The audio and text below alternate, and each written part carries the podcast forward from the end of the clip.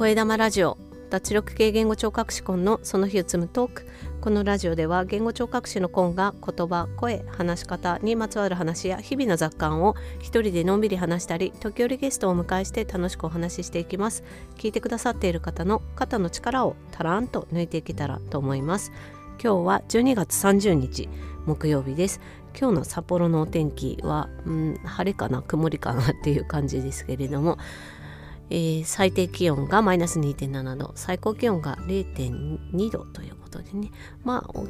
基本的にはまあまあかなっていう感じですけどちょっと風が冷たく感じるちょっと風が強いというような感じでしたかね。で今年もあと残すところ2日今週の「声玉ラジオ」は振り返りを中心にお送りしておりましてで昨日はブックレビューを振り返るっていうことをしましてその前火曜日は仕事の振り返りをしましたかね。で今日は何を振り返ようかと思ったんですけれどもと買って良かったものお金を払って良かったと思ったものやサービスについてお話ししたいなと思います。でそれをランキング的にあのベスト3でねお話ししてでそこからそうやって見つめ直したことでね気づいたことっていうようなことも少しお話できたらなと思います。で最後にね来年はどうやってお金を使うかっていうことを考えていきたいななんて思っています。もしよかったら最後までお付き合いください。で、まあ、早速ランキングなんですけれどもね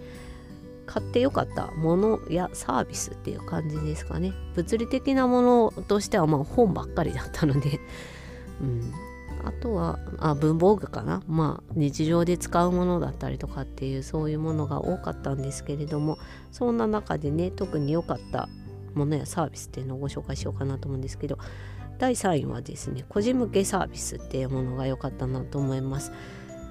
声の場のロゴであったり声の場のネーミングそれから声の場のアカウント名義でノート記事を3記事書いたんですけれども本当はねもっと書かなきゃいけないんですが、まあ、まずは3記事イコール声の場を紹介するっていう記事を書く際にあの編集のお仕事をねされている方プロの方にお願いしてあの記事の構成や編集をお手伝いいただいたっていうのとそしてもう一つ良かったなって思ったのは服のスタイリングっていうか服を選んでもらうサービスですね。あの自分の苦手なことはもうしないっていうことを決めるきっかけになりました。もう外注が一番いいと。時間を考えたらねお金を払う方が絶対にいいなと思って。そういうねきっかけをもらったのがスタイリングのサービスだったなと思いますね。ロゴとか編集サポートとかネーミングに関しては本当にプロにお願いすることの価値と意義っていうのを深く感じましたしでもあのこの3つのサービスがあってこそ今の恋の場が形になり始めたなって思っているので本当にあの感謝してますしもうあの誰かね何か始めたいっていう時は是非この3つのサービスをね進めたいなってあの外注するというか、まあ、相性もあるのでねあのいろんな方とのご縁も必要かなとは思うんですけれども是非ね自分だけで考えるっていうことだけじゃなくってプロの力を借りてみるっていうこともすごくいいんじゃないかなとそういう考えができると柔軟になるんじゃないかなっていうふうに思ったりもしましたね。で第2位はですねこの今お話ししてるマイクです。はあの音声配信用に3月かな買ったんですけれどもこのマイクはね本当に出会えてよかったなって思っています。ハイパー X っていう会社のマイクでクワッドキャストという名前みたいですね。これマイクとしてはちょっと高額かなと思ったんですよね。1万6000円くらいで買ったような記憶があるんですけどすごくね話す時にこう縦長の形式なので話しやすさがあるんですよね。こう自然な形で座ってる姿勢だと。話せるなっていう感覚があるのがすごくいいなと思ってます。配信だけじゃなくてオンラインのレッスンとかでも活用してるのでそういった意味でもねこう話しやすいっていうのはすごくいいことだなって思ってますしあと夫ともね共有してるんですよね。うちの夫はあの音楽の演奏をね自分で録音してでそれ編集したりしてで YouTube に配信するっていうのをね、まあ、週1回かなやってるみたいなんですけど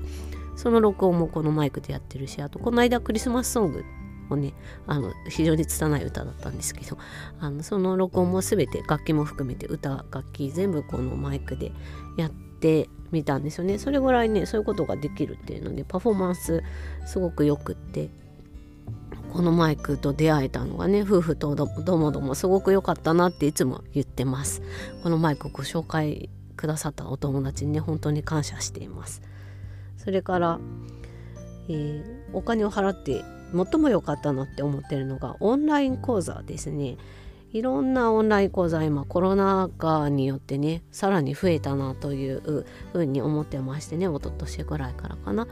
であの札幌に住んでるとどうしても学びの機会が少ないなって思ってたのがこのオンライン講座が普及したことによって本当にねその恩恵を私は受けてるなっていうのをすごく感じます。本当ありがたいと思っていて。で中でもねうんとマインドマップの講座植木恵さんが開かれてる講座に私は去年のあ今年の1月に参加したんですけどもうこれはね本当に良かったです自分の頭の中を言語化するっていうのをねなかなかやりたいんだけどうまくできなくてずっとモヤモヤし続けたのがマインドマップっていうツールを得てですねやりやすくなったなっていう感覚をすごく得ています。このマインドマップの書き方の手ほどきをね、K さんが丁寧にしてくださったおかげだなっていうふうに思っています。K さん毎月1回これから？月1回だったかな？あのオンラインでね講座されていくっていうことなのでもし興味があったら、えーと、キラー防止オンラインで検索していただくと出てくるかなと思います。でもう一つねすごく良かったなって思うオンライン講座がありましてこれはフライヤーっていう書籍要約サービスが提供しているコミュニティがあってそのコミュニティ内で月1回受けられる講座、まあ、課金しないといけないんですけどあのラボゼミっていう名前でやっているものがあってでそれの中にいろ何種類かあの講座提供されてるんですけれども荒木宏之さんっていう私がもう本当に大好きで尊敬しまくっている Voicy のパーソナリティさんがされている音声発信力養成講座っていうのに今参加していてもう年明けで最後4回目最後になるんですけどね。でまあ自分の音声声配信をもっと良くしたいっていう気持ちとあとブックレビューのそのを音声で配信する際発信する際のその力をね鍛えるっていうような内容の、まあ、講座なんですけどそのブックレビューもねもっともっとうまくできるようになりたいと思ってまあその2つからね受講することにしたんですけど受講してみてねもういかに自分がねうんあの漫然と音声配信をしているかっていうことアウトプットしているかっていうことをね痛感しまくる毎回っていう感じですね。まだまだ反省も足りないし、もうあの深掘りも足りないし、もうアウトプットの力も全然なんか追いついてないんですけど、まあね、たった4回なのでちょっと物足りなさはありますけどね、今後もうちょっと膨らませていけるように頑張っていきたいなっていうふうに思ってます。こんな感じで、ま、買ってよかったものを第3位が個人向けサービスいろんなの受けてみて特に自分のサービスにねあの必要不可欠だったもの自分の生活に必要不可欠だったものとしてあのロゴだったりネーミングサービスそれから編集サポートそして服のスタイリングをご紹介しました。それから第2位がこのマイクですね。ハイパー X クワッドキャストっていうマイクがねもう私には欠かせない夫にも欠かせないっていうマイクになっています。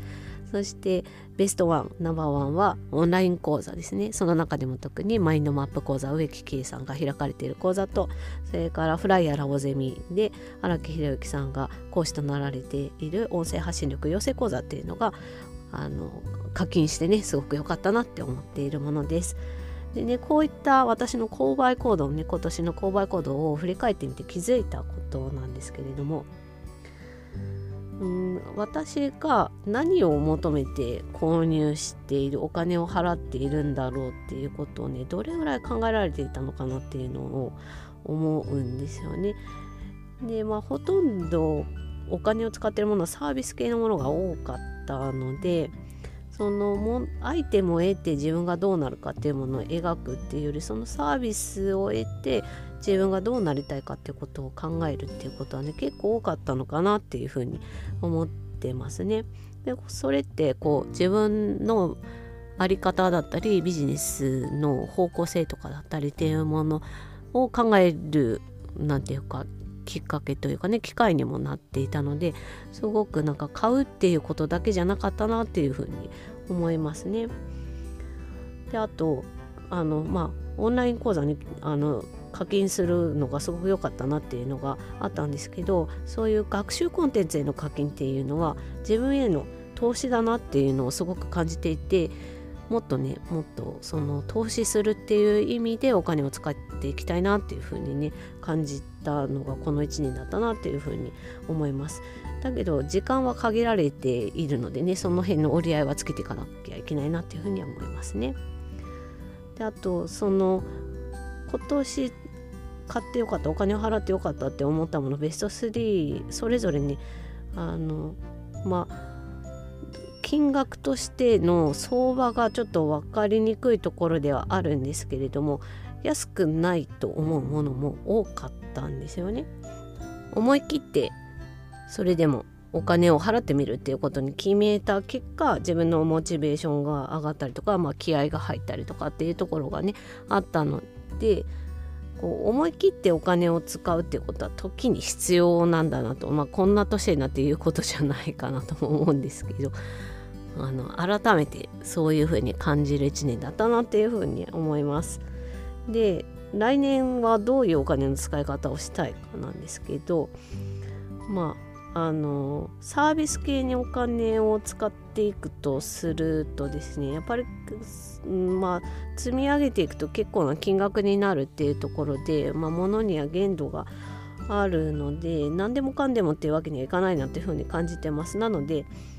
その限度額みたいなものをカテゴリー別に設定してかつ月額いくらぐらいまでこのカテゴリーでは使っていくっていうことをね決めていきたいなっていうふうに思ってますねなんかこう何て言うんだろう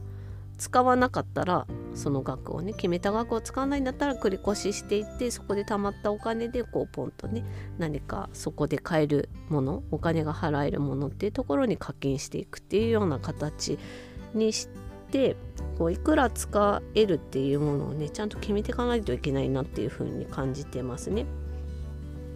あとは欲しいから買うとかねお金を払うっていうだけじゃなくて自分がどうありたいかっていう軸をねしっかり持ってお金を払うっていうことをしていきたいなっていうふうに思います。で特にね私の軸としては3つかなって思うんですよ。こう学習を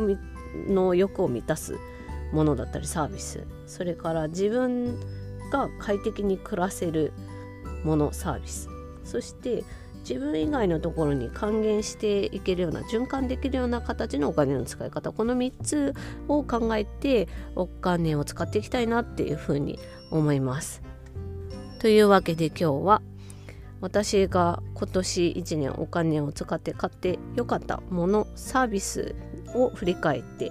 みました。今年1年ねこの配信聞かれてる方どんなお買い物お金の使い方されていたかもしよかったらねあのお金のことなので お話できる範囲でいいんですけどもしよかったらコメントいただけると大変嬉しいです。お金の話ってねなかなか身近な人とはできなかったりしますよね。お友達とかリアルのお友達とするとかもね なんか気が引けちゃうし。なのでねもしよかったらあのこのスタンド FM だったりとか、まあ、Twitter の方とかにねコメントいただけたら嬉しいなって思いますスタンド FM の方にコメントいただきましたのでお返しします。と昨日水曜日ブックレビューで、えーと、今年のブックレビューをね振り返るっていうちょっとランキングも入れてやってみたんですけれどもそちらにベルさんからコメントいただきました。ありがとうございます。ブックレビューの振り返りいいですね。私もスタイフでのブックレビューから遠ざかってましたけどまた復活して積んどく解消も同時にしていきたいと感じさせられました。自分の記録としてもいいですね。ということでベルさんありがとうございます。本当ねあの私のブックレビューに本当自分得しかない。くって聞いてくださっていいねだったりコメントくださる方本当にありがたいなと思っています。誰得って私得なんですよね本当に。でもそれを来年はもっとあの聞いてくださっている方が得するような内容に書いていきたいなっていうその努力をしていきたいなって思ってますのでもしよかったらねこれからもあの飽きずに聞いていただけたら嬉しいんですけれどもベルさんありがとうございます。でもう一つねベルさんからコメントをいただいています。えーと、火曜日のね配信で仕事を振り返るっていうのをねしてみたんですけれども。えそちらの方にベルさんからコメントいただきましてありがとうございます。コンさん達成したこといっぱいしかもレベルの高いことばかりで尊敬です。これからのご活躍も楽しみにしてます。そして私も後に続けるように試行錯誤しながら頑張りますということでありがとうございます。いえいえベルさんそんな私そんなんじゃないですしいつもベルさんすごいなって思いながらお話ねあのスタイフの配信聞かせてもらってますけれども。まあ、でも書いてみると気づくなっていうことはなんかあもうまあまあやってたなっていうのがあってあの私結構自己肯定感低いので良かったなって思います。自分大丈夫だったって少し思えたので良かったなって思ってますね。やっぱりこう何でもアウトプットしていかないと気づかないことあるなっていうのを改めて感じてます。ベルさん2つコメントいただきましてありがとうございます。というわけで長くなりましたが今日はこの辺で終わりにしようと思います。最後までお聴きくださいましてありがとうございました。Carpe Diem 下哦.